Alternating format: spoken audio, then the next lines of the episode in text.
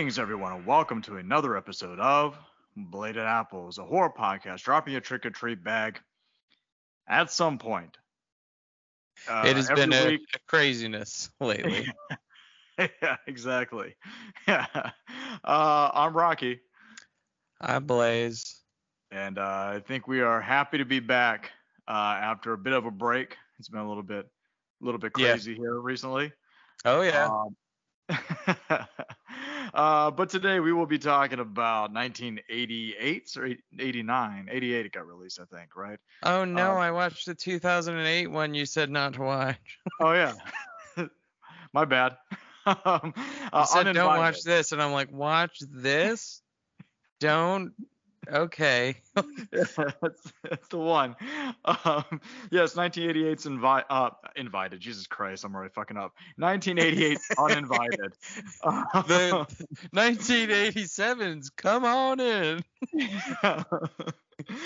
um, and we'll have the usual stuff. We're gonna have a video game. We're gonna have a, a folk tale. We're gonna have some spooky stuff. But before all that, how you been, buddy? Um, these next. Uh, uh, it's a little sad doing it remotely. I'll admit. Yeah, I, people may notice from the uh, from the audio quality that we are doing it over Skype today, uh, and for the foreseeable future until something changes. Um, I had we moved- die. I had to move up to Savannah, uh, Savannah, Georgia, for work. Uh, so the show must go on. So we had to uh, start doing it this way for now uh, until further notice. Uh, hopefully, hopefully we can get you guys up here. That'd be nice. Oh, that's the hope. But uh, and uh, yeah, and then on my side of things, it's uh, I'm I'm done. I'm done with that motherfucker. Yeah, Louis you can got, go uh, fuck himself. You're done with Louis Vuitton. yep. Yeah. 14th is my last day, and it feels uh, every bit as slow as I thought it would. Yeah, you're pretty excited about it. I mean, uh, I don't know if the job's going to be much better, but I'm getting paid a lot more, and it's not for Louis Vuitton, so I can't Yeah. imagine it would be worse. That's already a plus. yeah, exactly. Yeah, So, yeah. Yeah, it's uh, it's good that you got out of there. That was a pretty toxic environment for you. So Yeah, well, I mean, I'm, I'm not out of there yet, but yeah, true. I told them I was leaving, and they said, okay. That's fair. They're like, sure you are. Whatever you say. uh, so did you watch anything good this week oh, yeah. Or last couple weeks? I know that you went on a bit of a movie binge yesterday, right? I sure did. Um, uh, speaking of which, I'm gonna have to figure out. I, I found I, I got to look more into this program that'll let us uh, let you join in and uh, watch movies along with us. Uh, I had Kale and Jordan over, and they came over and watched some movies. We watched uh, Twin Dragon Encounter. Good one. Wonderful, wonderful, free on. YouTube. About uh, it, it's a twin, twin martial arts duo called the McNamara twins. Yep, you're right. McNamara, Max and Martin. Yeah, and it's clearly just kind of like they're they just want to fuck themselves. They want to fuck each other. Absolutely. Like they're, they're in love with themselves, and they love the fact that they're twins. That's Yeah, not what the they- movie's about, but it has like some like crazy like homosexual subtext going on. They're it. like, oh yeah, I opened a school with a mirror. Yes. um. Then we watched uh, Jurassic Prey, hmm which is holy smokes, it is some of that class A garbage. Like Yeah. it is, it is hard to get through, but a very enjoyable hard to get through. Like, uh, oh my god, are these people fucking serious? what, when did it come out? Uh, 2018, I think 2018 or 2013. Yeah, a recent one. Oh yeah, dude, it is it is rough stuff. Like literally, it's like, hey, we're gonna rob a bank and then we're gonna go stay in this cabin. But oh shit, there's a dinosaur killing everyone by the cabin. And they just never really explain where the dinosaur came from, except for one sentence at the very end of the movie. And they're like, well, maybe that mining and stuff brought it up. And that was it. I mean, really, that that's all the uh, that's all the explanation you need. It really is. I uh, it was fantastic. And then uh, Jordan miraculously found a Neil Breen movie on Tubi. Yeah. Don't know how Tubi did that. Was it the first Neil Breen movie he's seen? Yes, it is a Yeah. for- because uh, I, I put in um, my brainbuster copy of Miami Connection because but Kale and Jordan have not seen it. Yeah, They're fucking up. yeah, I know. So. I fucking put it on, and the first trailer is a Neil Breen trailer for uh, Twisted Twins or something like that, or Oh Twisted yeah, the one he plays uh he plays two roles. Yes, that's the Yeah. one. And okay, I, I uh, think I think he may literally play Cain and Abel in it. I'm I'm not sure though. I don't give a fuck.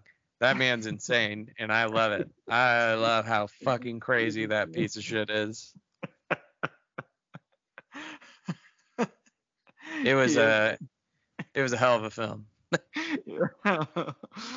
yeah.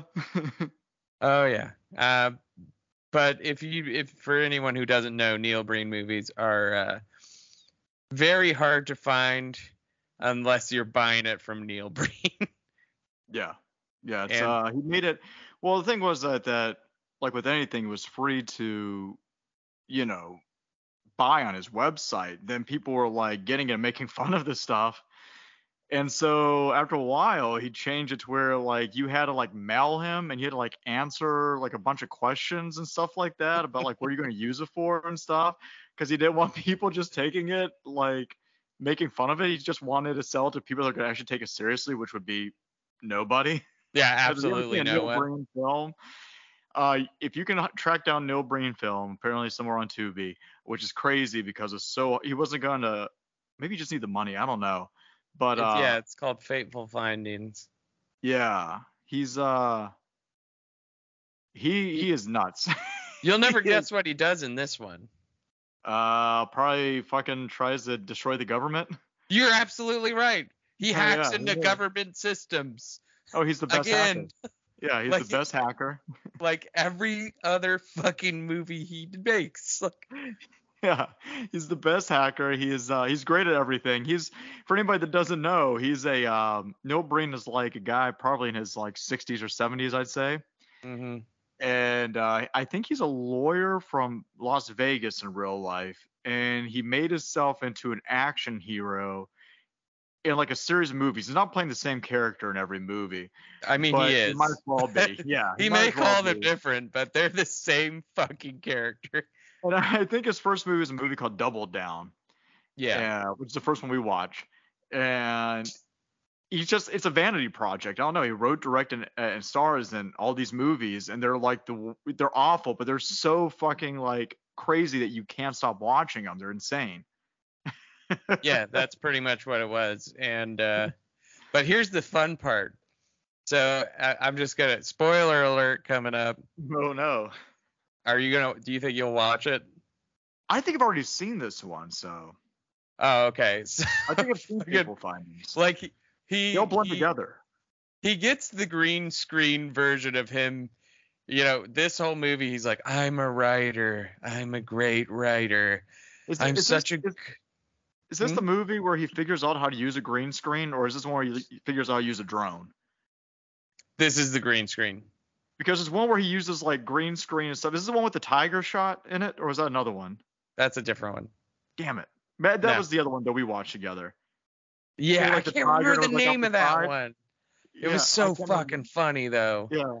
I anyways, continue. I'm sorry. yeah, no, you're fine. So he uh, obviously he green screens himself in front of Congress because uh he like met the love of his life when he was eight and she moved away and then he got married. oh, Oh, this is his, this is his rom com.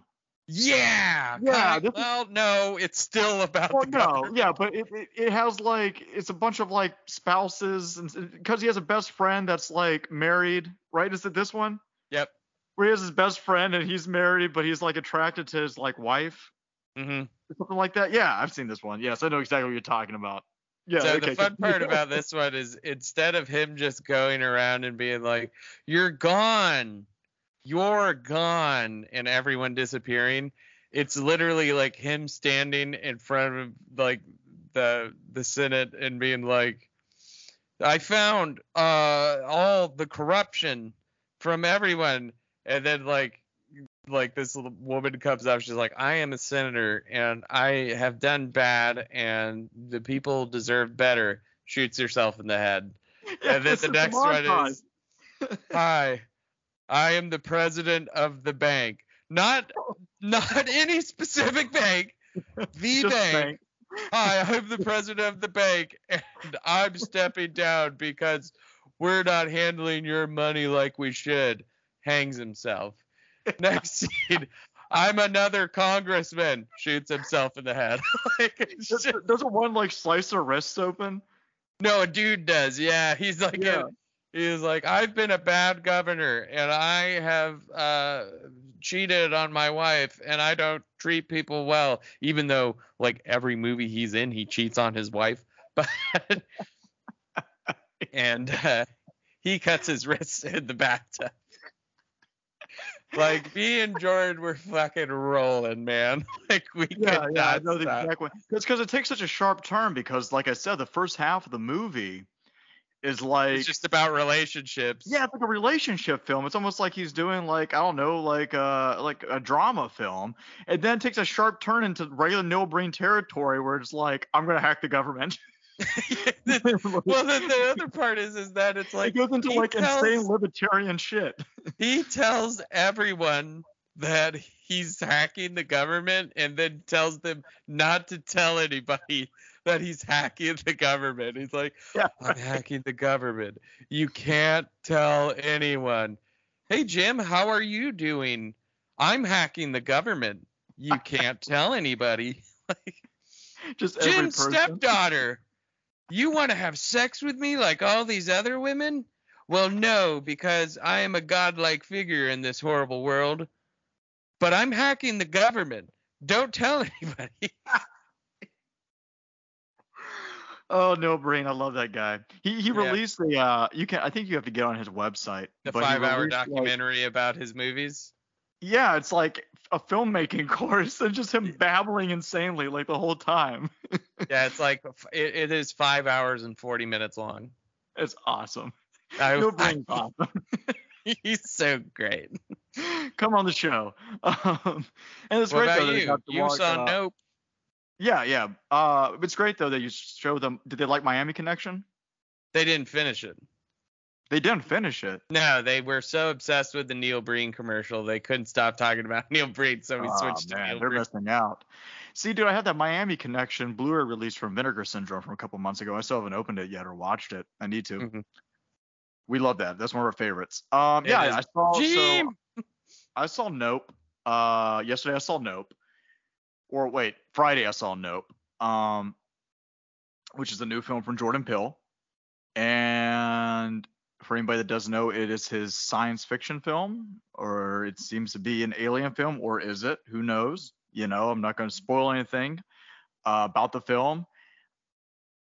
It's always exciting when Jordan, Jordan Peele comes out with a project, of course. Um, ever since Get Out, people are always trying to hold him to that level of, oh, is it going to be as good as Get Out? And that's always a hard thing to do because whenever you come out of the gate swinging uh, with a movie like Get Out, that in my personal opinion is a 10 out of 10 film. You know, I mean that's that's a hell of a that's a hell of a watermark to make.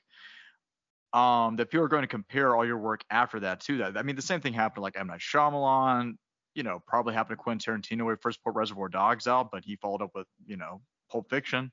Every director, if you come out swinging out the gate, you're always going to be judged in that one. Probably Edgar Wright with Shaun of the Dead. I mean, it's a common thing. Um, us, we've talked about before. When we when we talked about Nope trailer before. We talked previously about Jordan Peele, and and my problem with Jordan Peele that I started noticing. They're not was- ringing him back.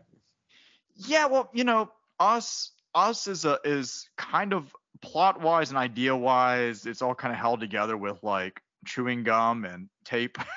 Right. paper clips.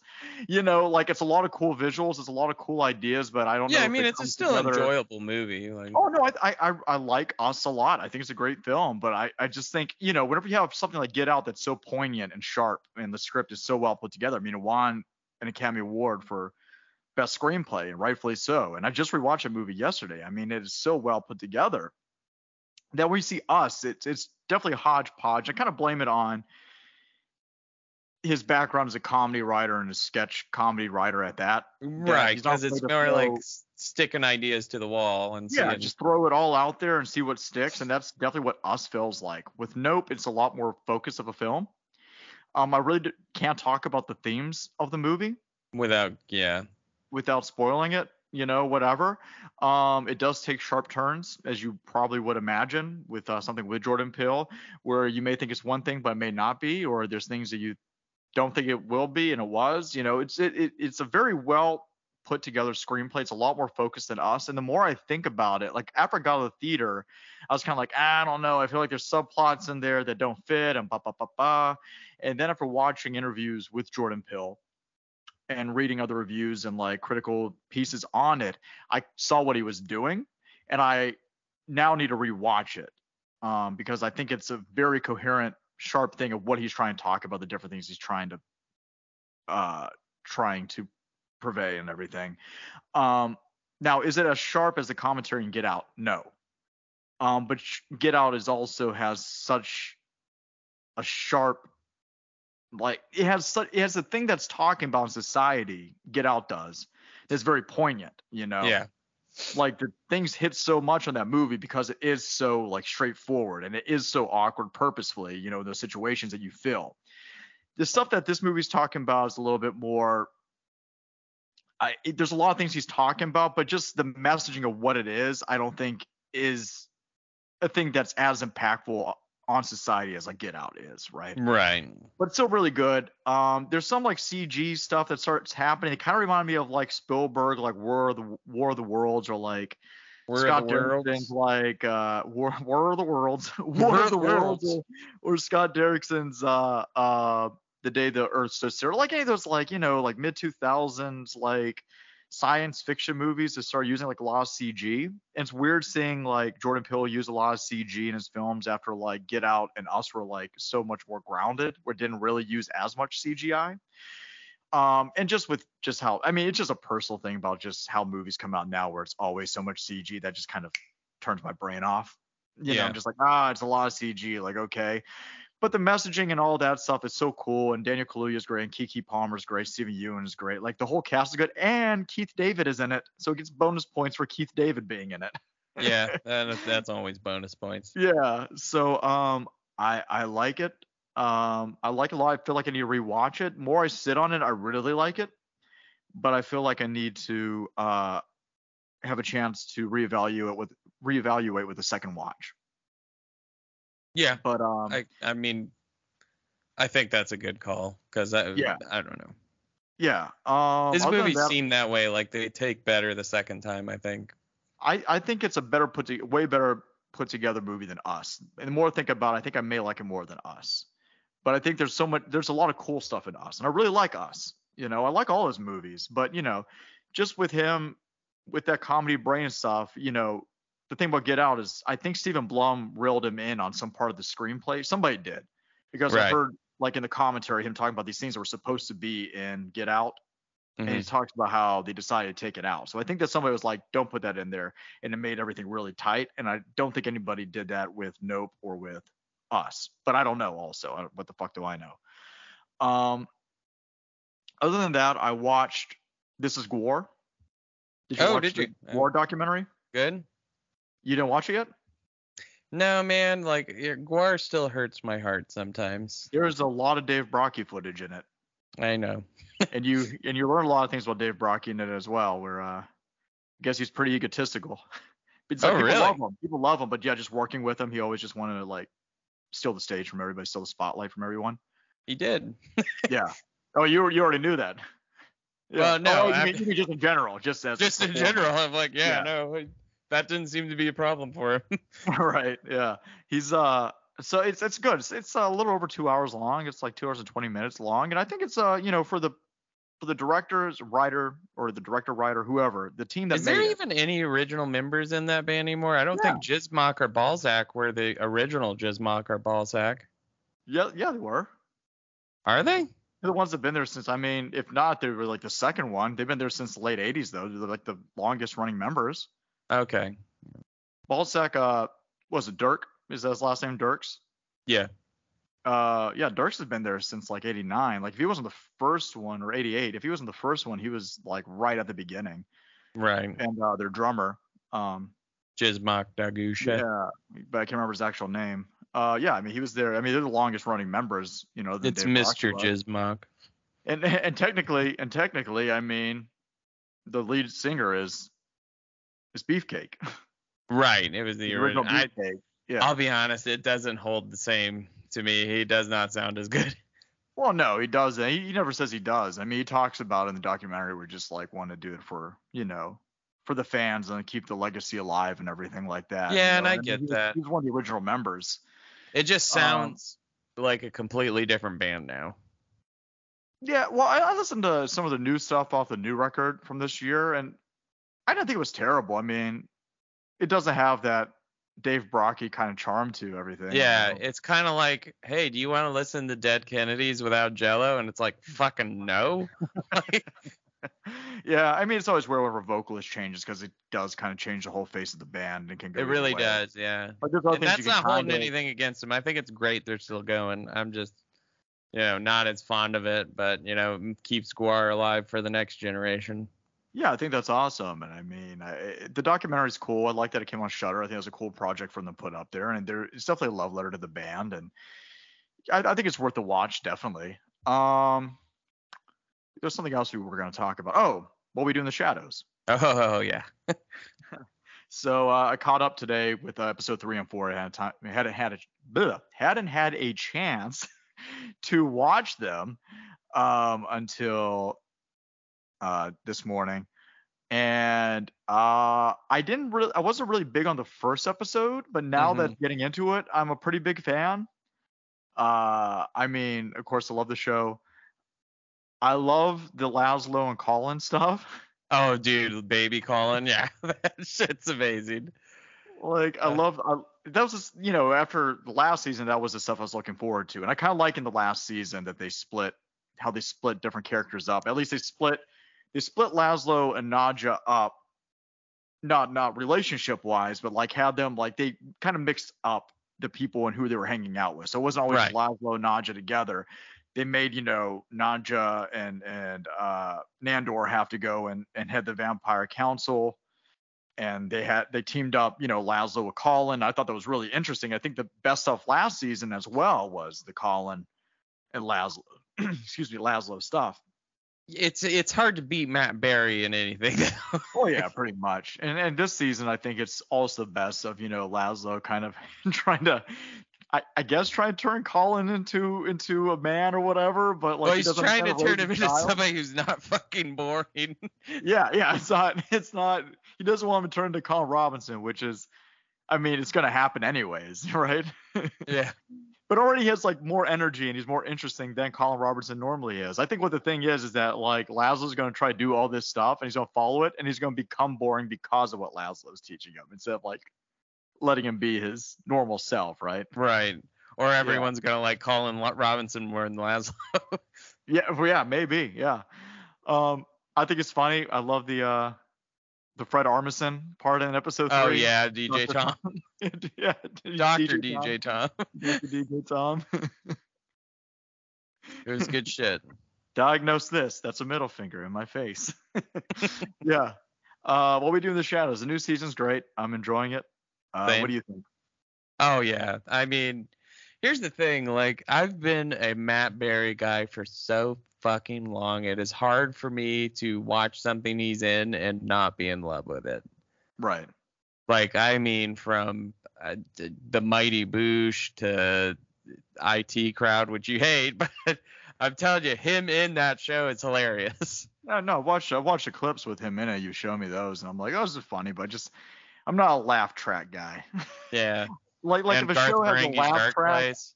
Yeah, like if it's if it's like of a certain time, like you're watching like an old show, like you know, on the family or like Jeffersons or some shit, then like okay, fine. But like it, it shows me like the 2000s, it has like a fucking laugh track. Normally turns me off, so I'm not fucking with. You know, How I Met Your Mother, fucking, uh, what was the other one that was popular? Uh, Bazinga fuckers. what the fuck is The it called? Bazinga fuckers. what the fuck is that show called? Oh fuck, man! It, it- you know, I could remember it in any other fucking day. The I'm trying to think of the song. Da, da, da, da, da, da, da, da, something about world. Uh, the Big Bang Theory. Like, Big Bang Theory. Yes, that. yeah, shit. fuck that show. Like I, I'm just not a laugh track sitcom kind of guy like post 2000s I guess like I don't know so when it's like IT crowd comes on has this like laugh track and stuff I'm like I'm sure these jokes are way funnier without the laugh track They are. They are. so I wish. I wish somebody would come out with a cut where there's no laugh track, and I bet that I bet you would end up loving the show. yeah probably because I like I mean I like the clips some clips you showed me and stuff like that it's just But the laugh track was like but like okay yeah, I don't know that and Toast of London. Like just anything he does is like Mhm. gold to me. And uh, this He's is no different. In what's that? he's a good musician too Oh yeah, he really is. He's got a band and everything. Mhm. But yeah, I think the new season's great, and I loved the entire cast. Which you know, after seeing the movie, I I was like the first person who was like, "Ooh, I'm worried about this TV show," and they yeah, I could had have found, you into watching it uh, yeah, and you- they couldn't have found three better people to be in it. yeah four Do we five. count Guillermo? Well, yeah, I mean, with Guillermo, still five. Well, four. I don't count Guillermo. No. Well, yeah, but but okay, then just the four vampires: are Colin, Yeah, they're Robinson, Colin. Laszlo, Nadja, and Nandor. yeah, they're yeah, I amazing. mean, it's a great crowd. I actually, I, I think the show. I mean, you know, the show's had a lot more time also than than the movie, but I I think the comedy in the show is like just better than the movie. Like after I rewatched the movie after watching so much of the show, I'm like, man, I feel like the jokes in the show are just funnier. Yeah, I could I could see that. Like, I don't know. Like, I wish Taika Waititi would go back and focus on shit like that instead of Thor. I mean, he can do what the fuck he wants. I I haven't seen the new Thor. I haven't heard great things about it. No, it has not been doing well from what I hear. But he's been producing so many shows. He's been doing so many shows. Uh, Thor, you- Love and Blunder. Did you watch uh like recently I watched Our Flags Mean Death or Our Flag Means Death? Did you watch that the pirate show he did? No, is it good? Yeah, it's pretty funny. It took it took a few episodes to get into it, but he plays Blackbeard in that show. Taika Waititi does. Yeah, and he's dressed like Mad Max. Like he's literally dressed like Mad Max. Okay, that might be funny. um and the the lead actor in it though is the guy that plays the leader of the werewolves in What We Do in the Shadows, the movie. Oh, oh, fuck. What is his name? he's he's on fucking Flight the Conchords also, I think. He's Yeah, he's uh, their manager. yeah, he's their manager. He's a funny yeah. dude. Funny dude. Yeah. But it's, it's them, so it's a bunch of the same guys and stuff, and Taika Waititi. It, it has like some seriously heavy, like gay overtones, which is pretty great. And this will like piss people off as the show kind of went on. I guess like what the fuck? Like my supervisor, my old job didn't like it because of that, and I'm like, why? It's like, I mean, being a pirate is probably pretty gay. Yeah, I mean, You're on a ship all the time with a bunch of guys. Like, yeah, so what? Who gives you got to do what you got to do, man. But there's like this big like romantic like plot in it and stuff that gets like crazy as it kind of goes along and and I like it. Yeah, I think it's a pretty funny show. I don't think it's as funny as other things that Taika Waititi has done, but I think it's pretty good. I think it's worth the watch. It's only one season. It's on HBO Max, and they're working on the second season right now. And they're all 30 minute episodes. You can get through it pretty fast. Oh, okay. I'll check it out. Yeah, cool. Uh, anything else? Nope, that's all I got.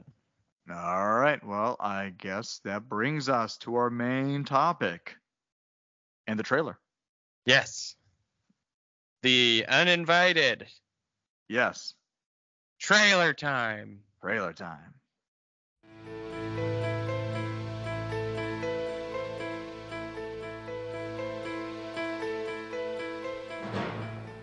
They say cats have nine lives. You have only one. A poisonous cat. Now, how's that possible? You're gonna be richer than your wildest dreams.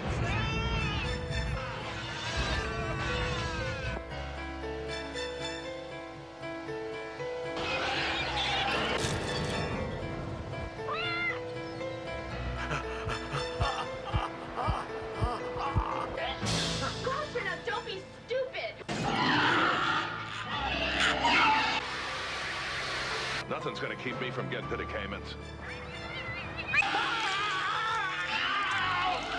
You scared of a little cat?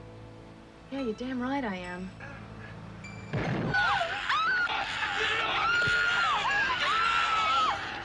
You see it? I got the poison in my blood! Now start the engine and get us headed for the Caymans. Oh my god. You mean they actually poisoned that poor cat, and now it's dangerous to all of us? What are you laughing at? You're gonna die.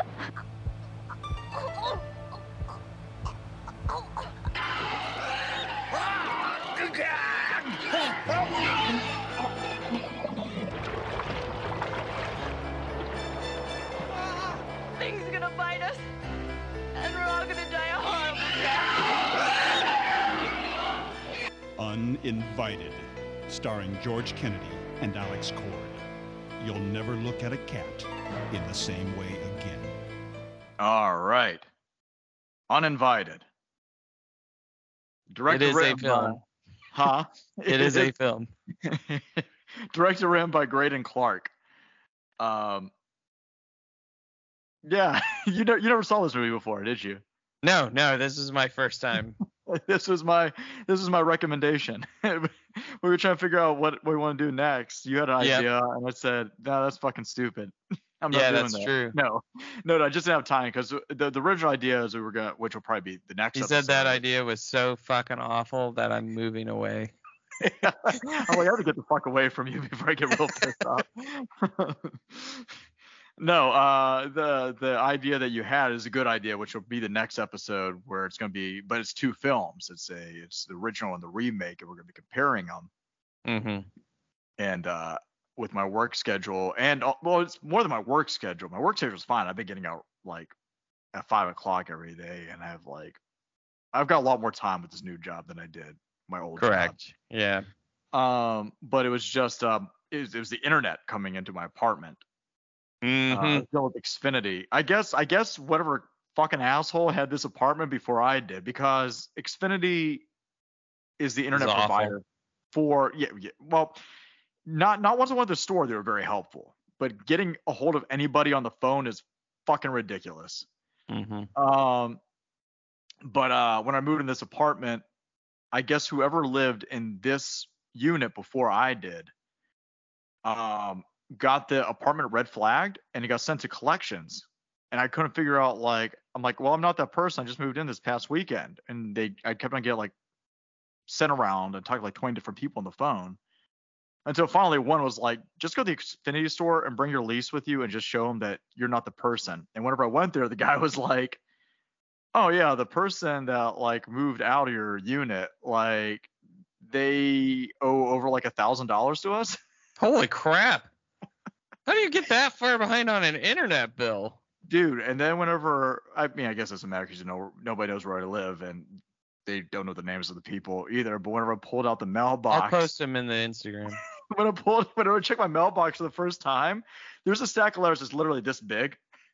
And for people that are listening, my hand is like as far as my fingers and thumb can go.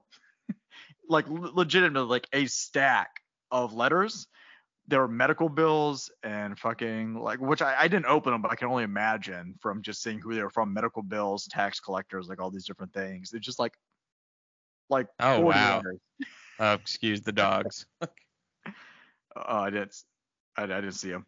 Uh, so uh, yeah, I had I had to deal with that. So we didn't have a lot of time for me to watch two films on Shudder. Uh, so I just kind of had to wait, and I was able to knock out a film, and we chose Uninvited, which you had never seen before. Correct. And um, what, what did you think of Uninvited? Well, it's definitely one of those movies I think I would have enjoyed better watching with somebody. Um, instead, it was just me on the couch cupping my balls watching it. And, yeah, same here. yeah. And I'm like, huh. That cat's really fucking people up. And uh, George Kennedy sounds like he was given four lines and he just repeated them like the entire time. I don't like punk kids. I hate these punk kids. Didn't I tell you I don't like punk kids? Get rid of these punk kids. As we go along, this movie has some people that we've ran into on previous episodes of our podcast. Yeah. movies we- we've we've talked about. Um, George Kennedy being one, who was in Nightmare at Noon that we talked Mhm. about a few episodes ago. And uh, Naked George Gun. Kennedy's in this movie. Clu Gulager's in this movie. Um, which Clu Gulager people know from horror fans would know from. He's Bert in Return of the Living Dead. He's the owner of Uneeda Medical Supply. Um, he's also the dad in Nightmare on Elm Street Part Two. Clu Gulager's awesome. Uh, Mhm. he's I, I love I love Clu Gulager every time he shows up. Um, even though he doesn't have a lot to do in this other than get killed by a cat. Yep. Pretty immediately. Uh, Greydon Clark, the director writer, um, is kind of an exploitation uh, mainstay. He before he was directing writing, he was a star in a bunch of films or acting in a lot of films. A lot of films of director Al Adamson, who was kind of a schlock schlocketeer. he's Okay. a schlocketeer. Um, he's uh, uh, do you do you know anything about Al Adamson? No, I don't. So Al Adamson was an exploitation director. I actually have a box set of a bunch of his movies right over there. He made all kinds of genre films. Uh, he was murdered and found dead, like buried alive, uh, buried under his house after he was murdered. Holy shit. out- Yeah, and they released a documentary. I think the documentary about it is on Shudder about his career and everything. But Al Adamson made like a shit ton of bad fucking movies. Um, and they're all awful and they're all super exploitive. And they're most of them are hard to get through. But I mean, they were like biker films, like horror films, kung fu films, uh, things like Dynamite Brothers or like uh, Dracula versus Frankenstein, and they were all like really cheap and like super cheap and bad. And uh, yeah, if you get a chance to watch an Al Adamson film, I don't know if you'll ever want to watch another one. Did you have the box set of him, or did Chris buy that? No, I I, I have it. Yeah. I- I okay. I, it think from- I know it what from- you're talking about then. Yeah, I got it from Severin. It's cool because the box cover, the box art, the cover of it looks like a, a famous Monsters of Filmland magazine cover with his face on it. It's pretty cool and kind of like a booklet talking about his career and everything like that. Um, but Greydon Clark was a lot of those until he went and started writing and directing exploitation films of his own. He did Black Shampoo. He was famous for doing Satan's Cheerleaders. Um, he did High Riders. He did a movie called Without Warning, um, which I don't know if you've seen me and Chris watch it together uh, which was very influential on Predator. Actually, the alien, the guy that plays the alien in Without Warning played the alien in Predator. Um, and it stars Jack Palance and Martin Landau, and Cameron Mitchell's in it for a little bit also. Um, Perfect. And uh, Greydon Clark Martin well. who? Jack who? Cameron Mitchell. Cameron Mitchell, who dies right at the very beginning of the movie. um, but uh, yeah, so let's get into it, I guess. Uh, this is a movie that he made um, at some point in the 80s. Um, and yeah, so I'll start. I may need some help talking about it. Okay. I'll, I'll I'll try and fill in where I can. So the movie starts. We're at a lab facility. We well actually don't know it's a lab facility yet. It's we start and we think we're at a veterinarian's office, and they're like, "Oh look, there's this cat. This cat's we sick. gotta. Yeah. Fix this cat. Yeah, something's wrong with it." And then the cat runs off, and they're like, "Oh no, the cat ran off." And then we find out we're in a lab facility. Yeah. After the sirens are going off and people are approaching it in hazmat suits.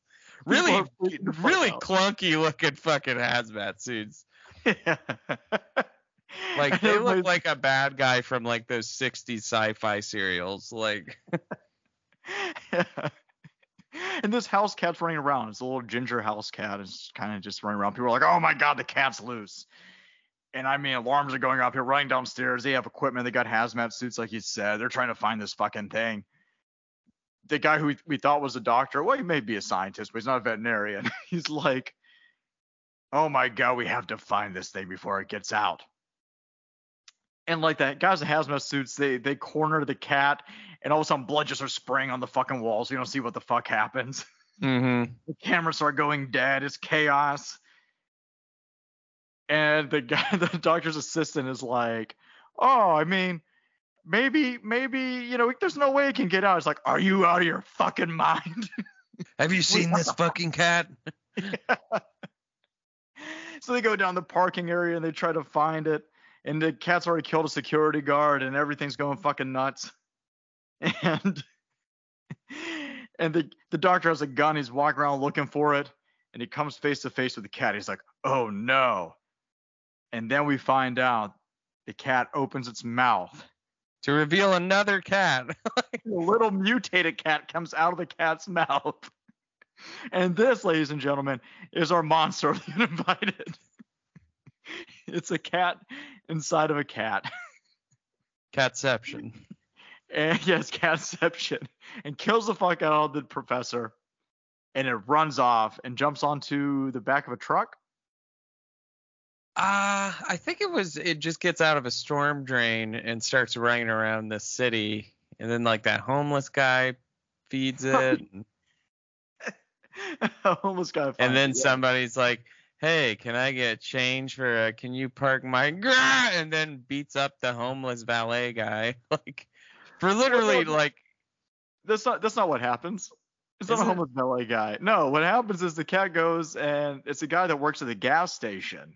He's like, oh, it's a cat. Like he's paying the cat and gives him some food, and a guy comes up there's like, hey, can you give me five dollars on pump whatever? And the guy's like, okay. And the guy runs into his car and gets in the car and drives off with it. They rob after him. he decks him. Yeah, after he decks him Yeah. and robs him and drives off. The cat jumps in onto the truck and then attacks the guy that robbed the guy Yep. that's being nice to the cat. And then the truck goes careening off of a bridge. I was waiting for it to explode, but it doesn't. Which it gets a it gets a point deduction for that. Yeah, it did not explode, so two thumbs down. yes. It needs to explode. If you if you're if you're a low budget film and your car goes careening anywhere or even lightly hitting a tree, it needs to blow up. And probably blow up before it even hits the tree. Like it didn't know how needs to like it. Simpson style, like slowly a leaf falls on it and it explodes. exactly yes um so uh from here we're introduced to who we think are our two main characters at first uh which are two girls named bobby and bobby Jamie or Suzanne? something? bobby and suzanne Is it Suzanne? Why did I think it would start with a J? Yeah uh because you thought they were saying juzanne Oh. she's Suzanne. um, and they're they're where's this set? Miami. uh yes, I think it is Miami. and I guess it's like spring break in the area. And they're, you know, they're scantily clad party going women, I guess. Actually, they got these pretty, they like cut their shirts. They have these. Yeah, it looked kind of cool though. Like they yeah, did a good job. long I even took a note of it. They have these extra long shirts that they cut like stylishly with to show their bikinis. Yeah, It was like, wow, talented and erotic. exactly. But uh, my question is, is who goes on a spring break vacation and does not plan a place to stay before going? Well, I guess they thought they were going. Okay, so th- in a little bit, I'll tell you why I had this idea because of a scene that happened soon after. But I guess they thought the idea was like, ah, like we're two like hot babes, like we'll be able to like trick dumb guys into like letting us like stay with them and not have to like pay or whatever, right? Because it kind of seems what they do with another group we're we're gonna meet in a little bit here, right? Right. Uh, which brings another question I have when we get to that point. But they they've been walking around carrying their luggage all around, and they get to this really fancy hotel, and they're like, might as well just go and sit in the lobby here. and they go in the lobby, and immediately the people that work there are like, fuck no. no, that ain't not. happening. Yeah, you get the fuck out of here. you clearly don't belong here. And from the balcony, um, a mustachioed man is watching. Mr. Walter. Walter Graham. Uh, and he comes down the stairs. He's like, "Oh, what's what's the problem?" And they're like, "Sir, this uh these ladies, they just walked in with their holy shirts on." He's like, they're with me. They're my guests. It's like, but sir, it's like, fuck off. like seriously, like, go. You're cock. You know how much right now. cocaine I sell to stay here? exactly. So, uh, yes, uh, uh, they find out that Walter is some big shot. We find more about him in a little bit. Number then- one stockbroker on Wall Street slash is- drug dealer. Yeah, he's made a shitload of money, at least face wise, yeah. as stock, as a, as playing stocks, and apparently he's very successful in doing that. Um, and he treats them to dinner, buys them all kinds of caviar and shit, like whatever. And then he's like, "Hey, how about you come out to my boat to party?" Uh, after George Kennedy comes in, and we're introduced to George Kennedy as kind of his uh, right hand man or partner in crime Uh-huh. maybe muscle. Oh no, he kind of keeps them to a schedule or whatever. And uh uh he's like, all right, ladies, like enjoy, have fun, whatever. I'll have a limo come, take you to the ship, uh, to my yacht, and we'll go from there at midnight. So they're like, okay. We follow Walter and uh and uh George Kennedy. I can't remember George Kennedy's character's name. George Kennedy. Uh, uh, uh, God, I remembered it. I, th- I feel like Kevin. maybe. Maybe. I can look Um, it up. Yeah, look it up. Uh, they go out to ship. Um, we are introduced to Clu Gulager's character, whose name is uh, um, Albert. Albert. Yes. Uh, along with the, Clu Gulager has these big, stupid, fucking fake teeth in. Yeah, why? I don't. I have no idea. Like, I guess this character's supposed to be like an idiot. I don't know. Like, I guess he's supposed to be like dumb guy character, and you know, so they gave him like dumb guy teeth. I don't know. Mike Harvey is George Kennedy's character. Mike. I thought it was Mike. Okay. Man, I totally nailed it with the Albert though. That's right. Yeah, yeah, it was Albert. Um, so Walter had a, has a meeting on his yacht with some guy that he was la- was he laundering money through him? I don't know what the guy through Mike? involved. No, no, no, through the guy he has to go have a meeting with on the yacht. Oh yeah. Uh, yeah. He's been laundering money through his company. Yeah, but the the SEC now knows about like what he's been doing, and the guy's like, "Oh no, like I may have leaked information, or they fi- figured it out through me or something." I didn't So tell the- nobody. So he has so he has Albert kill him. He has Albert drown him. Uh, Albert also isn't involved in the criminal activities really, except for that. Like you just see, I, I I really know what Albert does. No, Like, I have no idea. out. He's like an assistant that just kind of like stands around, uh, drinks wine, and kills one person. But is he is he Walter's friend or is he friends with with the girl who's the captain? No, he's Walter's friend. Oh, then why does she care if he's steering the ship or not later on? Because oh no, because he, the he asked her to come to to the party with them. Walter does. Yeah. And that's when she's like they're like, "Oh, we'll have Albert steer the boat." And he does a terrible job and then she comes up and says, "Stop steering the boat, you buck tooth fuck." that's pretty that's pretty much what happens. Um so uh uh after this scene is done. Oh yeah, also after Albert kills the guy, he goes into shock. and Who goes like, into shock? Look at him, huh? Albert goes in the shock? Yeah, because he's like all shaky and shit afterwards. Oh yeah, I guess that's You true. see this guy, he's like all like shaking, like, what the fuck is this deal? It's like you just had your friend just randomly strangle a guy. And it doesn't In even a- seem like he has any point in like he has no connections to the money they're trying to get to. Next question. They're on a yacht Yeah. that's in the water Yeah. And they drown him in the hot tub that's on the yacht. Yeah. Why didn't they just tie him to a rope and drown him in the ocean? Well, because later on in this movie, uh, more people die from just dropping in the ocean randomly, so I guess they didn't want to overdo it too much. Yeah, they did just like throw everyone overboard. that actually becomes a, almost a subplot that every time somebody dies, they just wrap up a sheet. yeah, they just mummy him and throw him away, and they don't even go like, "Oh no!" They're just like, "Fuck, shoot." So we hard cut from this. No, that was Corey. He was my best friend. Bye. See you later. See you later. Yeah. We hard cut from this to to uh uh a couple of guys sitting at a table at a restaurant bar something Mm-hmm. and they're like oh man like maybe we'll meet some babes while down here and they both look like douches Yeah. and all of a sudden Suzanne and Bobby walk into the place and they're like, whoa, these chicks are like walking over here. Like, oh man, oh, they're coming to sit down at our table. Whoa. And they We can't let them know we don't have a sick hotel room. Yeah.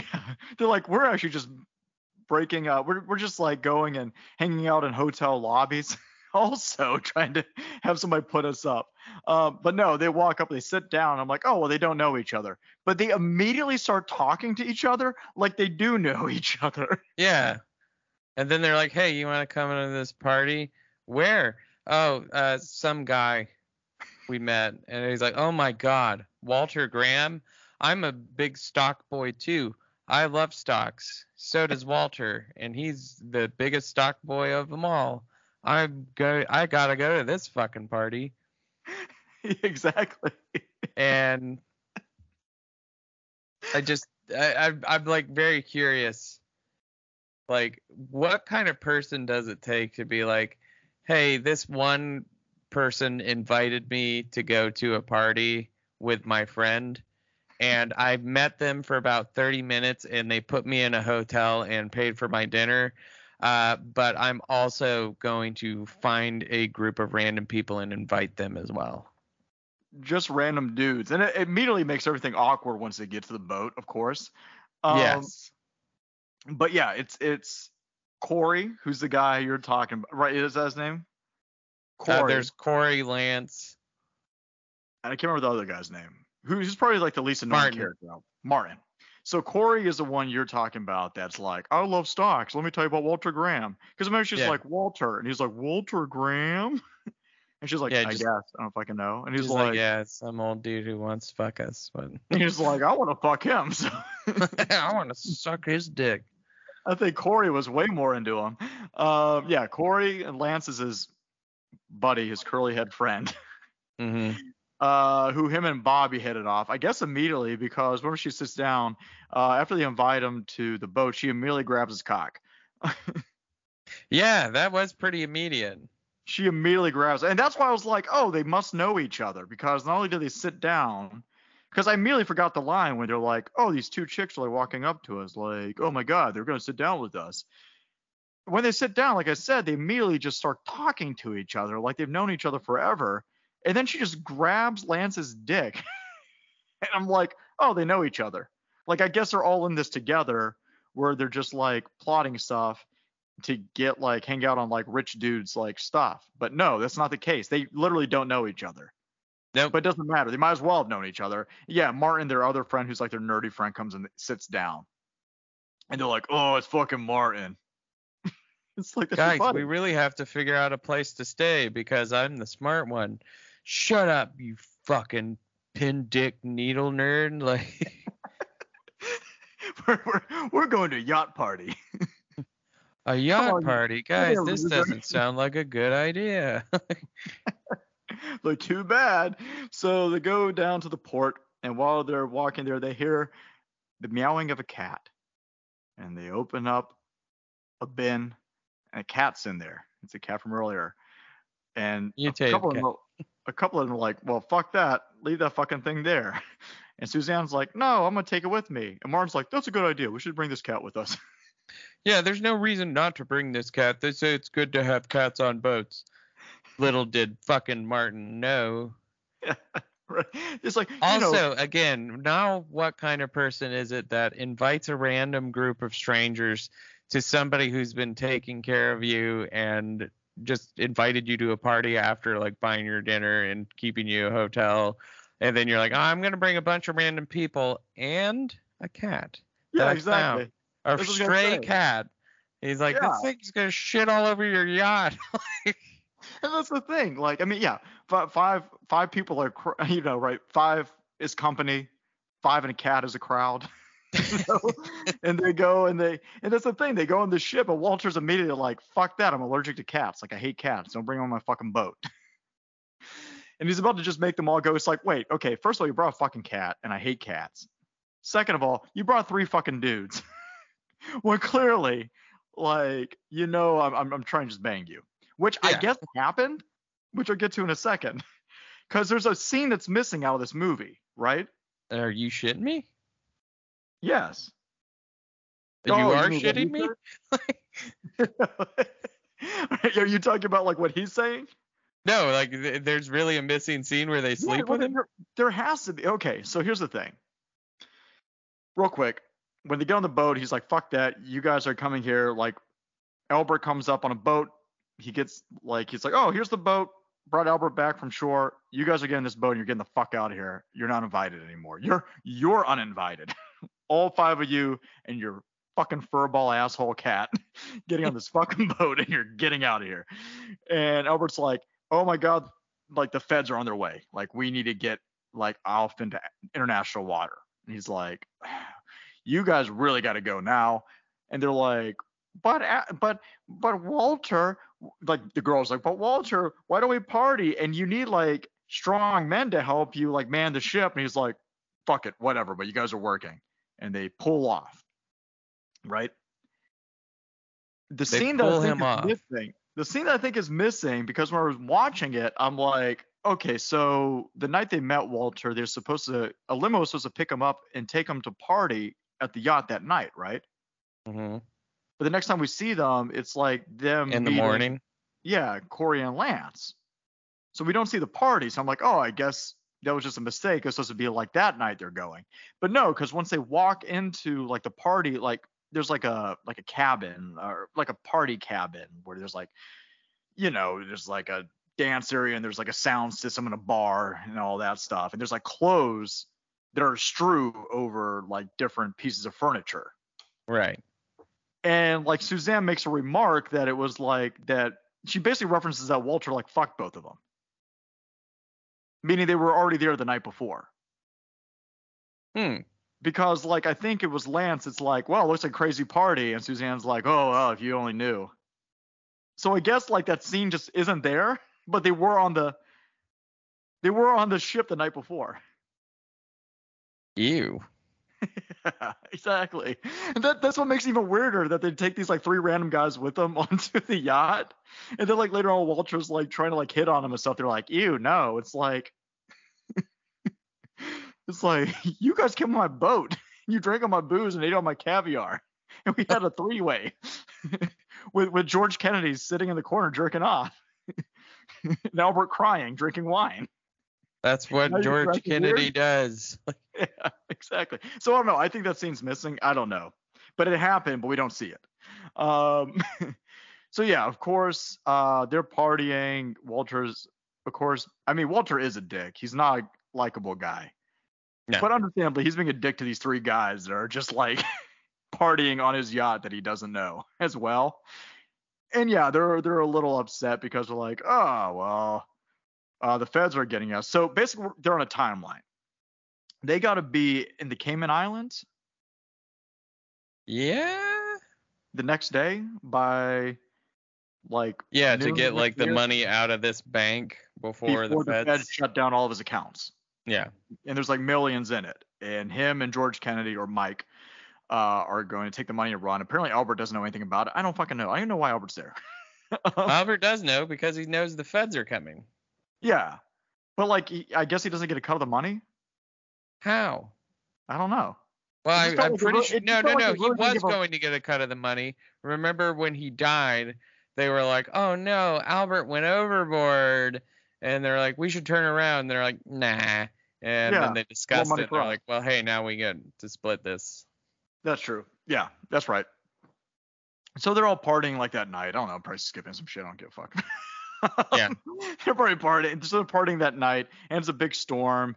And uh, oh yeah, we're also introduced the captain of the boat is a young woman whose dad owned the yacht before her, and he put it up as collateral to some debt he owed to Walter, Yeah. or Walter bought it bought it on an auction or something, but the guy, the, the her dad couldn't own the boat anymore. Had to give it up, and all she wants is a ship. And Walter kind of uses her as his personal chauffeur of the uh, yacht, his personal driver, to pay off the debt, and then he's eventually allegedly going to give her the yacht. So we're introduced to her, and uh, everybody's like getting to know each other in the boat. Her and Martin hit it off pretty fast, um, because he's the only one that's not a dick douche, I guess. Yeah. um, but she has like no personality at all. Oh my God, some of the most unmotivated acting I've ever seen in my life. yeah, it's pretty bad. How dare Uh, you? Don't you dare talk about him that way. I'm so furious right now. Please, Albert, you are so drunk. Let me take control of the wheel. Albert, I'm going to kill you. That, that that's about that's about the level of acting we're getting from her. yep. So um uh storm's hitting pretty hard. They're going into it.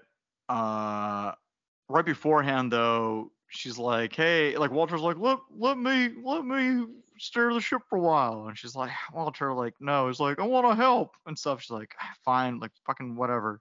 like just keep the line, like keep it lined up. And like, cause you keep, you're gonna go off course, and he does, and he's just like, you're going off course, like, please, like, pay attention. He's like, okay. To which he replies by immediately going behind him and getting a bottle of wine and getting pissed drunk. Yep. Oh, you mean Albert, not Walter. Oh, Albert, sorry, not Walter. Albert, my bad. Yeah. Yes, Albert gets pissed drunk while everybody else is downstairs. Um, and while this happens, this cat is just wandering around the fucking ship, which we all know is actually uh, a cat mute. within a cat. It's a double else- cat. yeah, it's double cat. Um, and so uh, what happens after that? He's just he's just He's spitting wine himself. on it. He just starts spitting wine on the cat, and then the cat inside of the cat comes out of the main cat and kills Walter. Albert. Albert, shit, now you got me Yeah, doing it. This is your fucking fault. yeah, but he was he was super drunk and he's like singing to himself. And doesn't Rachel come back up and she's like, "Hey, will you fucking like, why are you drunk right now?" And does she take over? Then he like walks yeah, out. she takes cabin? over, and then he goes and spits wine all over a cat. But is he trying to take a piss first? Is he trying to pee? Yeah. Yes. The cat's there and he just starts spitting wine on the cat. Yes, and the cat within a cat. Inception cat bites him. And he And, and also like the, some of the gore effects and like makeup effects are pretty are pretty good. Yeah, they are. Um, there's some pretty good use of squibs as we're gonna get into a little bit and stuff. So when it like bites him and like the blood starts like flowing out and all, that's pretty cool. And the cat goes and uh, Albert gets bit and he falls over the ship and they just keep on going. They don't even know that he's gone until the next day. Nobody can find Albert. They're looking for him. They find the blood stain, uh, the blood trails and everything. Like, oh my God, he was drunk. He hit his head. He fell over. And like you said, they're like, oh, we should go back and find him. It's like, fuck that. Like, we need to get No, out of here. Like, this no, no, no, no, no, no. Yeah, no, no way in hell. Um, so uh, uh, they're they just continue going on. and during this time, Walter is trying his luck with the ladies, is not working. Um, Bobby and Lance are hitting it off pretty hard. Suzanne and Corey are hitting it off pretty hard, and Rachel and Martin are hitting it off pretty hard, I guess. And Walter's just being slimy with his Yeah. gigantic hands. He's these, he's these giant hands. the once I noticed, it was hard not to notice. Um, and so what happens after that, Blaze? So, uh, we're at the party, correct? Uh, they're, they're partying again, probably. Sure. Oh yeah, yeah, yeah. On the is on the the next deck. day, but they're like they're just hanging around the boat at this So point. he- you know, she's like, you know, we need to turn around. We got to report this, and he's like, you know what? If you fucking just keep going to the Caymans, we'll I will give you this boat, Yeah. and we just got to forget about that, and you can report it as soon as we, you know, come back from the Caymans. And Right. she's like, well, okay, I guess we'll do that. Uh, so then uh, Walter gets drunk again, walks into the room on what's what's the other girl's name? Not Bobby, Suzanne. Suzanne. Was it Suzanne or was it Bobby? No, it was Bobby. Bo- It was Bobby's Bobby. Doing, we're doing uh, And, her uh, jazzercising or whatever the fuck her yoga. Yeah, she's doing jazzercise and he's going up and sniffing her butthole and He's inappropriate. he's like, eh, like let me Yeah. start touching all over you because I'm an old man and it's the 80s and who's gonna believe you? pretty much. and um, so he starts throwing her to the couch and is about to do stuff and then comes in lance and lance is like hey asshole. And then tackles walter. And after tackling walter uh, mike comes in. Mike kennedy. I mean mike George, mike by george, George kennedy Kennedy, but Mike, yeah. yeah, uh, comes in and shoots the kid in the arm, and then goes to shoot the kid in the head. And even Walter's like, "Whoa, like maybe we don't need to kill him, right?" Like, listen, I was about to just rape this innocent woman, but come on, shooting a kid. Shooting a kid. uh, I mean, you don't do that until after you rape. then you shoot the witnesses. but it's also Uh, the 80s, and I'm rich. Well, actually, Yeah. that happens like now, also, sadly. Yeah, that's true. Like, who's gonna believe her? We're on a yacht. Walter's a Yeah. bad man. He's a He's a terrible person. person. And uh yeah, so as he goes to shoot him, out comes mutant double cat and Out from under the couch. Yeah, yeah. out Yeah. from under the couch and Yeah. uh rips apart George Kennedy's ankle. And George Kennedy is now down on the ground. The gun has been grabbed. Everyone's stopped, and now they're trying to take care of Mike, who is George Kennedy. And for some reason, not doing well. yeah, he is now. There's some sort of venom in the cat, and then Martin even brings up, he's like, maybe the cat's poisonous. He's like, poisonous cat, like that's crazy, but maybe like. Well, they, don't even believe it's like the cat bit me. It's like you're your fucking mind. The other thing I don't get is like why do the like the the wounds pulsate like something's about to come out in Alien and it happens like to his leg and then to his stomach and then nothing happens. They just throw him out. Yeah, it happens to multiple characters. Um, Yeah. I was waiting for it. I guess it's just the radio. So Martin has some background in. He goes to school for something. He's some scientist of some sort, right?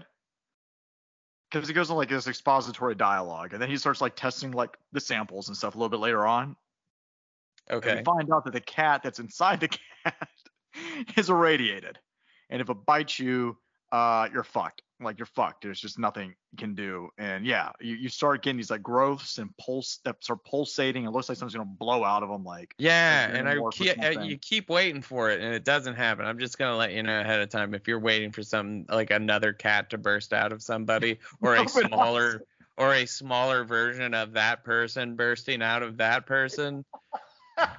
It's not going to happen. that'd been awesome.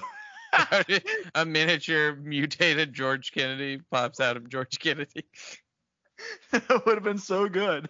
That would have been amazing. I should have made this movie. Um,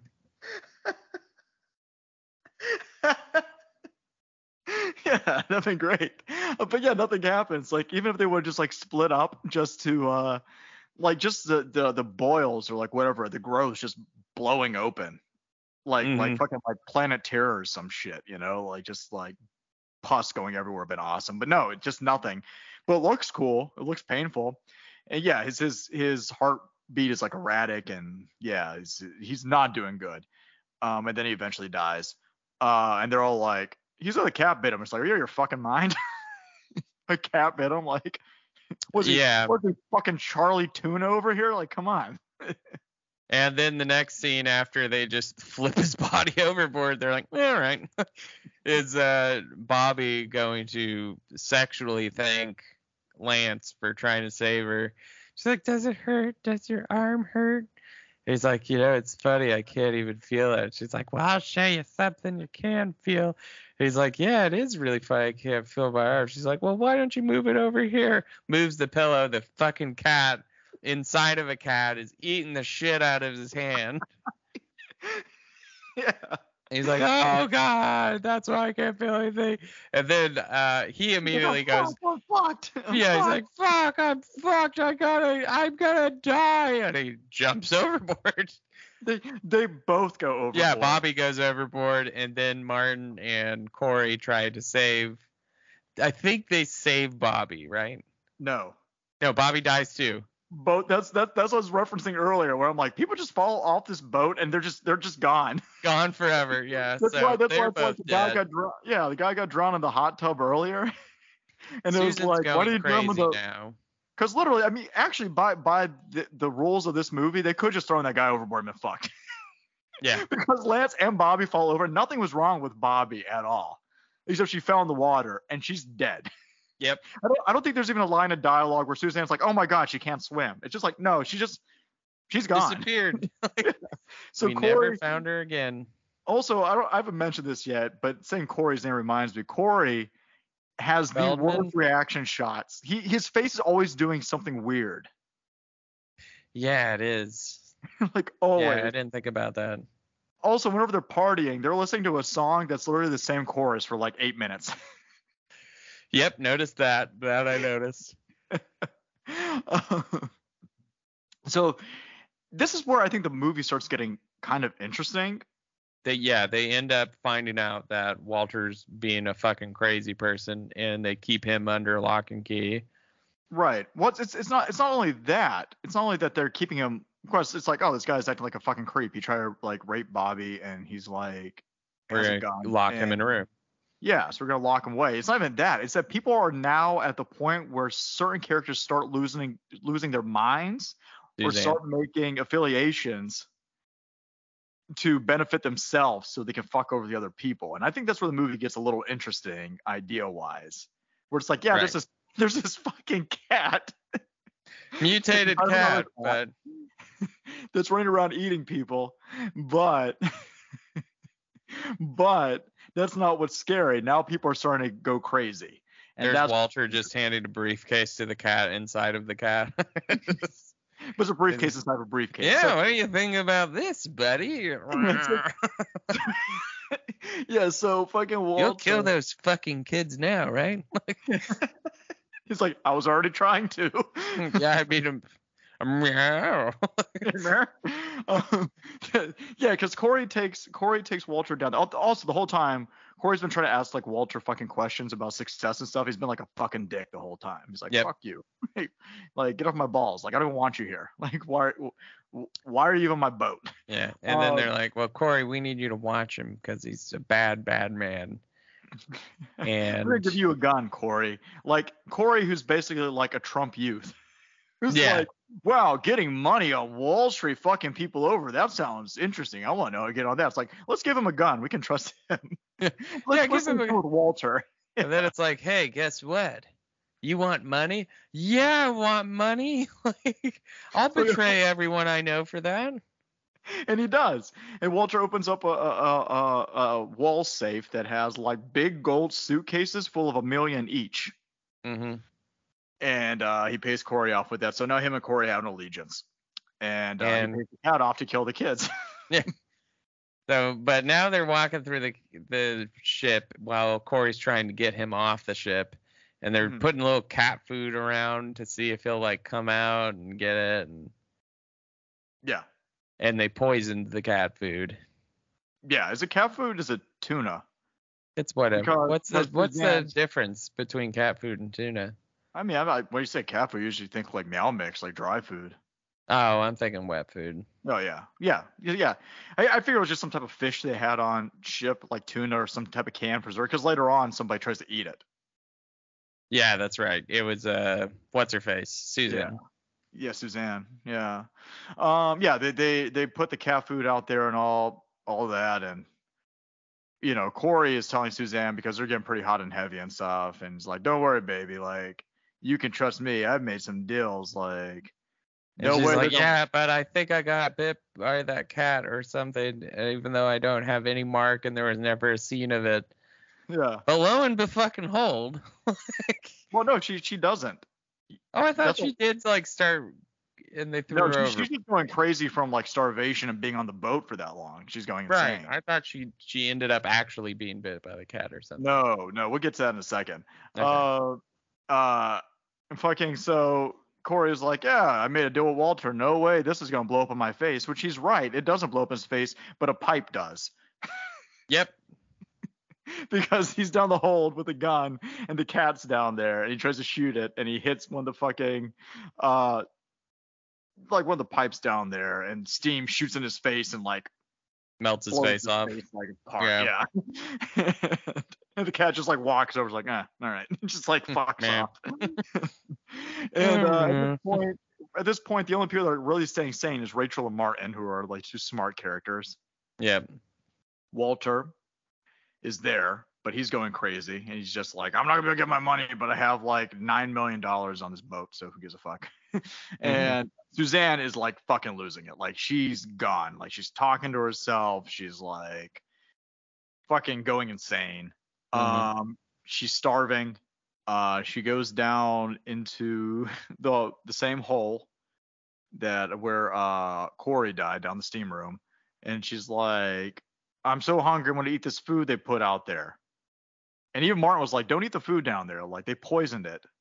And he locks up the They just want to keep it for themselves. Yeah, we're going to ration the food because there's like a whole bunch of us, and like we don't want to like starve, and that's what we had to do until we get like saved.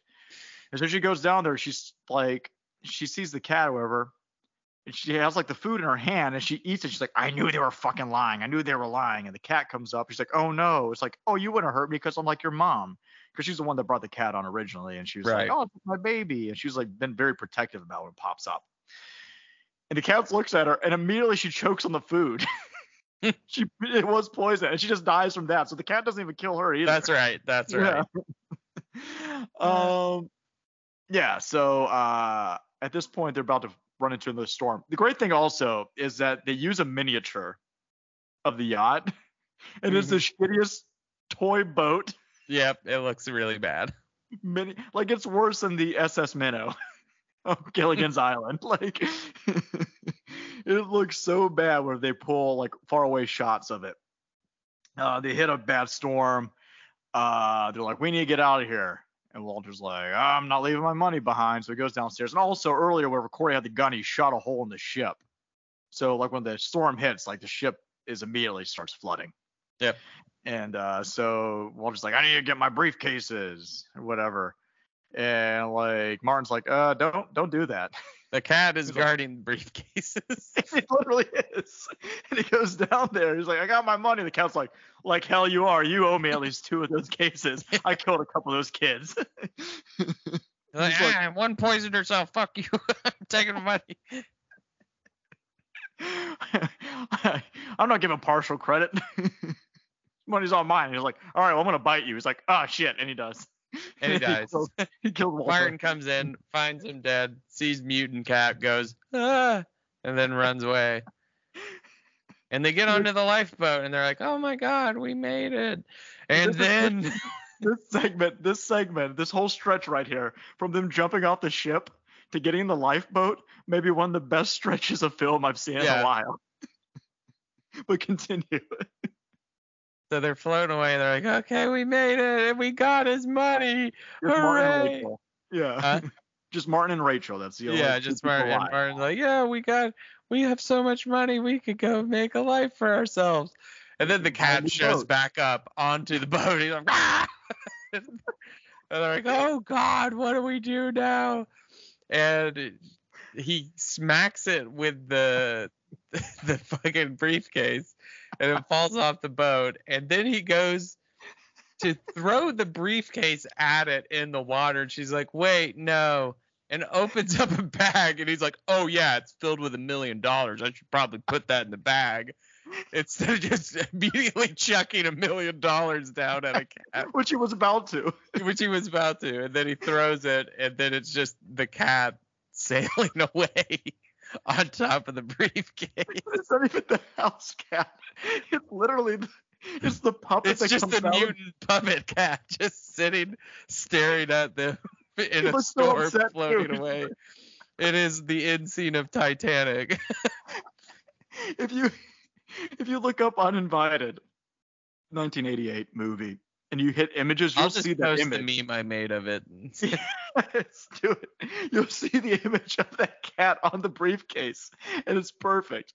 Um, so they're finally find uh, land, and um, this is a pretty interesting. This is a pretty great cameo. I don't know if you caught this, but um, a Caribbean officer, they're in his office, and they're like, "Wow, it's a great thing we found you. Like, uh, you guys are very lucky. Uh, we'll, we're gonna go try to find the ship. Do you, do you know who that Caribbean officer was played by? No, But do you look familiar to you? he did. So that's Austin Stoker, who you may know best as Bishop from uh, Assault Precinct 13. Oh no shit. Yeah, oh the main character damn. Assault Precinct 13, and you'd see him in some other, you know, B movies and stuff like that. But that was his claim to fame. And I looked at him like, I know that guy. I'm like, and I, I just watched Assault Precinct, rewatched Assault on Precinct 13 recently. Such But yeah, it's, uh, just a little cameo from him on uh, Uninvited. So that's pretty cool. Um, and there's a little bit of slapstick where you know he's like takes the case from him, and they're like, "Oh no, we're gonna take the briefcase." And they're Yeah. they fuck off like, "All right, let's start our new life," and they live happily ever after. And then we cut to a scene of a child on a beach. He's playing on the beach, and he's like, "Holy shit, there's a fucking cat on the beach." And there's an empty briefcase where the cat was sitting. yeah, he picks the cat up. And he turns to the he turns And the it's camera, the walks with it. weirdest fucking stop I've ever seen. It's a freeze frame, and then a zoom in. And this kid just awkwardly standing there with his cat. Credits. Yep, that's the movie. that is uninvited. Um, if you guys want to watch this movie, we probably should put this up at, at, at the close to the front of it, but it is on Shudder right now. hmm You can check it out. Um, Vinegar Syndrome also put out a great Blu-ray release of it. Um, that that and, and you know the one on Shudder, the the rip of it on Shudder is from the Vinegar Syndrome cut Right. of the film, um, print of the film. So both are in great quality. Um, Uninvited, I like Uninvited. I think Uninvited is fucking rad. I mean, it's not a great movie, but as far as these like bad kind of B movies go, I like it. Yeah, I mean it's a fun movie. I just would prefer to watch it with somebody else. Yeah, yeah. It's it's it's it's entertaining, but it's like uh oh my god, it's so dumb. Yeah, it feels like it's not even finished. dumb. It feels like a barely finished film. But it's cool seeing George Kennedy, who I love, and there's another movie that we need to watch with him in it. Dude, fin- finish the George Kennedy trilogy with him on there. Uh, Demon Warp. Uh, and which I think I mentioned. Uh, I mentioned it before, but it's also we talked about another movie. I forgot which one from the director of Demon Warp as well. I can't remember which movie we talked about. Um, but uh, Clu Gulager's in it. Love him. Uh, Yep. If you ever seen the remake of Professionals with Lee Marvin, Clu Gulager, there is a scene where Clu Gulager slaps Ronald Reagan, who also acts in that movie. He slaps him in the fucking face in that film. That's pretty awesome. So. Yeah, that is cool. I wish I could have done that. yeah. I'd slap Uh, the mommy off his lips. Yeah, and super, and super like super in shape Clu Gulager. He was like young and handsome and stuff. It's pretty cool seeing him like in that condition and stuff. Um, but uh, yeah, Uninvited is fun. If you want to watch a cat with inside a cat killing people Watch it. cat ways, then check it out. I don't really have any other back uh, background information. I don't think other than that. Uh oh, the one thing I wanted to mention so we brought the cat and the truck. Uh, they reuse sound effects. The cat only makes two noises. Yep. Yep. It's like two mouths. And also whenever the truck flips, when we were talking about like when the truck flips and doesn't blow up, they use the exact same glass breaking sound like 12 times in a row. Which I Uh, felt that funny. I had to take note of that. Uh, oh yeah. Also, when George Kennedy and Clu get dropped off to pick up uh, Walter at the hotel, um, the the guy that answers the, the the valet or the front doorman that opens up the door, he looks like the Hatbox Ghost from Haunted Mansion. So I took a note of that. He's like this weird top hat on and stuff. He looks like an Undertaker for some reason. Like who dresses like that at a hotel? Like the Very staff, good point. why? yeah. All right. Cool. Anything else? Nope. All right. Then I guess that brings us to our next topic. Another curation of Blaze's cabinet of video game curiosities.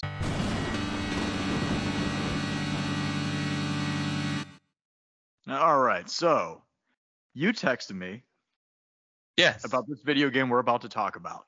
yes. And I'm very interested in it because you said, wow, this was very depressing. Yes, it is very depressing.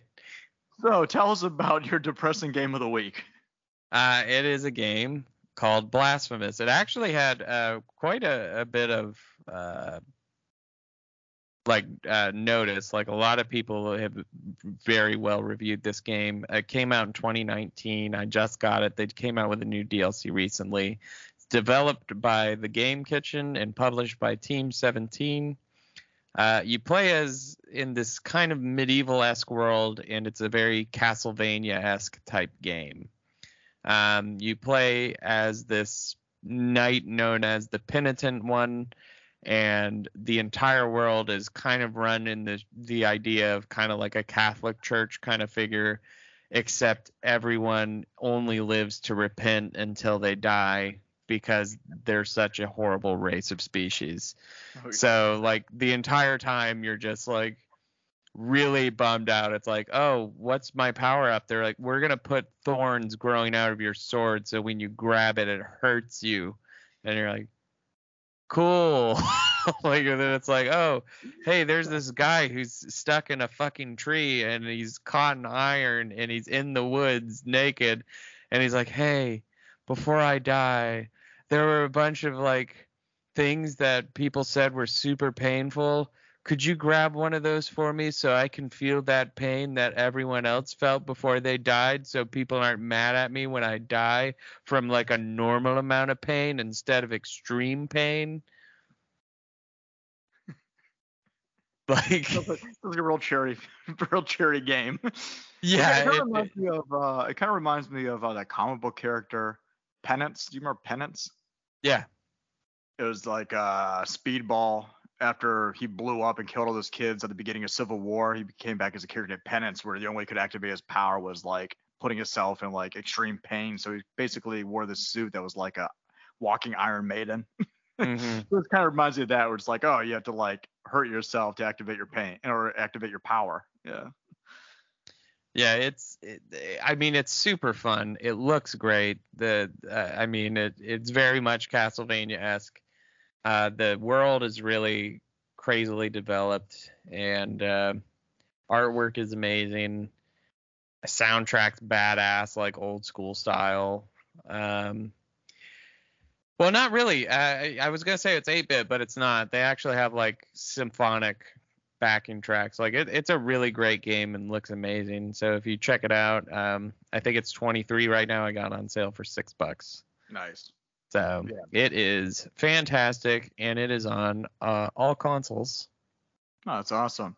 But does it have a pretty does it have a bummer of an ending? Is that what makes it depressing? I haven't beaten that shit, man. No, I, Oh. that shit is really Just a bummer in general. It's like a 2D Souls game.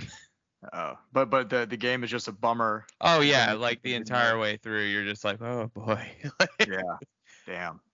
They're like, hey, we noticed you. Like you run into like sick people from plague and stuff like that. They're like, well, we're these monks and we can't really fix anything, so we just kiss their wounds until we might die of the same disease, because it makes them feel slightly better, and then we die. And then people kiss our wounds, and it's a real vicious kissing cycle. Monkeypox. yeah, yeah. Uh, all right. Well, that sounds like a good game. We'll it's check that out. amazing. It's But really good. if it's really as hard like Souls or something like that, then I'm not gonna play because I'm just gonna get pissed off. It's very it's it's hard. It's like a really hard Castlevania. Like I don't want to be I don't want to be frustrated when I play a video game. like wanna, You you might want to skip it. Yeah, you just tell you just tell me about it. That's fine. yeah, I'll I'll fill you in and like the more I talk to you about it, the sadder you'll hear me get. Like I just I just don't know why I'm playing this anymore. Like I'm just gonna set the phone down, walk off as, as you're as you're venting. It's like, all right, I'm done with this. Uh, cool. All right. Well, that brings us to our next segment. Yep. All right. Brings us to another entry into mythology, biology.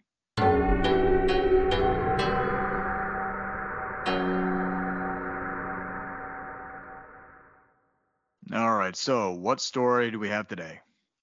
Today we are going to talk about the Bakaniku or Bakanoku or something in Japanese that I can't pronounce.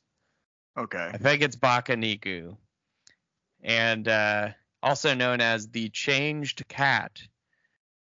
The Bakaniku is a cat demon at the origin of many legends. Uh, it is a member of the yokai family, which, as we have discussed before, yokai are Japanese ghosts and spirits. So it's considered a spirit. Uh, behind its singular appearance of a big tailed tomcat, there is a fearsome monster capable of haunting his home, throwing fire, and even devouring the master. Uh, so, in the 17th century, during the Edo period, the textile industry developed, uh, resulting in the appearance of uh, sericulture in Japan. At that time, cats were valued for driving away rats and mice that were threatening the silkworm farm. The protective animals were therefore forbidden from being sold. Thus, many alley cats populated the streets, causing legends to be born in the land of the rising sun. The term Bakaniku means change cat or cat demon. It was said that the feline could transform into a demon and take control of the house. So, um, let me see. I have a bunch of segregated notes on this thing. I mean, so is this? I imagine this is the folktale that influenced Hausu. Yeah, I'm going to guess that this is probably what it is. Um, so it also has the ability to, uh, or, or the ability of metamorphosis, so it can change and take possession of humans, and even force people to dance. Which, yeah, makes Hausu make a lot more sense. No, no, Uh, nothing, makes that movie make sense. The Yeah. movie's fucking rad. Uh, differentiating a Bakaniku from a domestic tomcat is actually not easy, though. Nevertheless, it is said that he likes the, to lap up oil lamps and turn out the lights before he starts his haunting. So he'll drink the oil out of lamps and then start haunting the house. Um, must be noticing. Yeah, where are we? So the Bakaniku's demonic spirit is able to adopt human form by standing on its hind legs or even throw fireballs. Similarly, this yokai is never left in the presence of corpses, as it can wake up the dead by jumping on them. So, however, not every cat becomes a Beniniku. To be transformed, the cat must meet one or more characteristics, such as if it gets old enough to be a Beniniku, it weighs as much as a Beniniku, or it can metamorphosis, like change into other shit, which is a pretty like telltale sign of your cat's not normal. right. But yeah, if the cat hits 13 years old, weighs more than 3.5 kilogram, or possesses a very long tail, it may be a Beniniku or Bakaniku. Your cat may be a bandico if. You're you better check out your cat's Bandiku. but yeah, so I thought that was a very fitting one for today. Yeah, for sure. Also, you can tell if, uh, if a cat comes out of your cat's mouth. Yeah, if a cat comes out of your cat's mouth, it's a Bakaniku. Yeah, if it bites George Kennedy. It's a Baconator. it's a baconator. exactly. Japanese demon cat, Baconator.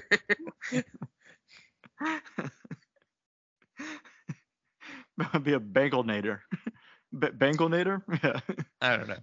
But uh, yeah, so there uh, there was a lot of information on these things, and I uh, was like, I'll grab the few I find interesting and throw them in a notepad, and then I'm like, ah, fuck. I didn't. Usually I change it so the notepad's all in one line, but it's like, oh, you gotta scroll all the way to the right. I'm like, fuck. I'm not doing that. yeah. Yeah. Cool. Well, that is another episode of Blade and Apples. Um, next week we are going to do the other idea, which I'll probably watch one of them tonight, where we're going to be comparing the original and the remake of the Toolbox Murders. Yep. Uh, Tobe Hooper, Tobe Hooper did the remake, right? Yeah. Tobe Hooper. I've never seen the re- remake. I've only seen the original, It's which starred movie. Cameron Mitchell. uh, and I haven't seen the remake. I hear it's fucking awful. It's pretty bad. I hear it's really, really bad. But the original one is kind of an exploitation staple. There's uh, I don't know if it's a staple, but I mean it's it's a moderately popular exploitation film. A ended movie, not a lot staple. Huh? Movie, not a staple. Oh, sh- sorry, I, I get confused. so that'll be next week. Um, in the meantime, if you want to reach us, you can. You can reach us at the email, uh, bladeandapplespod at gmail.com. You can also, of course, message us on Instagram. And I mean, with any comments, questions, concerns, requests, uh, if you've seen Uninvited, uh, there's a lot of uninviteds, but trust me, it's the one with the fucking cat. And George Kennedy. and George Kennedy and Clu Gulager. Um, if it's if it's that one, then tell us about or tell us about the other invi- the uh, one of the other uninvited films. Uh, there was the There's a haunting lot of one, there's another ones. Yeah, just like at least five horror films called Uninvited or The Uninvited. Um, thanks to Stefan Mize for doing our artwork. Uh, awesome guy. Follow him on Instagram under Stefan Mize or Crawling Panther Tattoo. Uh, that's a tattoo parlor in Ocala that he tattoos out of. Awesome guy, uh, great artist, loves horror. So check out his stuff. Uh, Blaze for putting all this together and our soundtrack and editing, being an awesome friend and co-host. And uh, yeah, I think Those are all true. Yeah, that's all. Uh, big old, big old donger on him also. Yeah. mhm. Yeah. biggest, biggest Sure. donger. Yeah. Sure. It just it, it actually just reminded me of one of the jokes. Twenty percent more. It's only twenty percent more than what. But before before that, it was like, oh, I was actually gonna make everybody else smaller. Yeah. but yeah. Uh, anything else to add? Nope. That's it for me. Cool. All right. Until next time, remember. See you later, fuckers. And every day is Halloween, so please act accordingly. All right. Bye.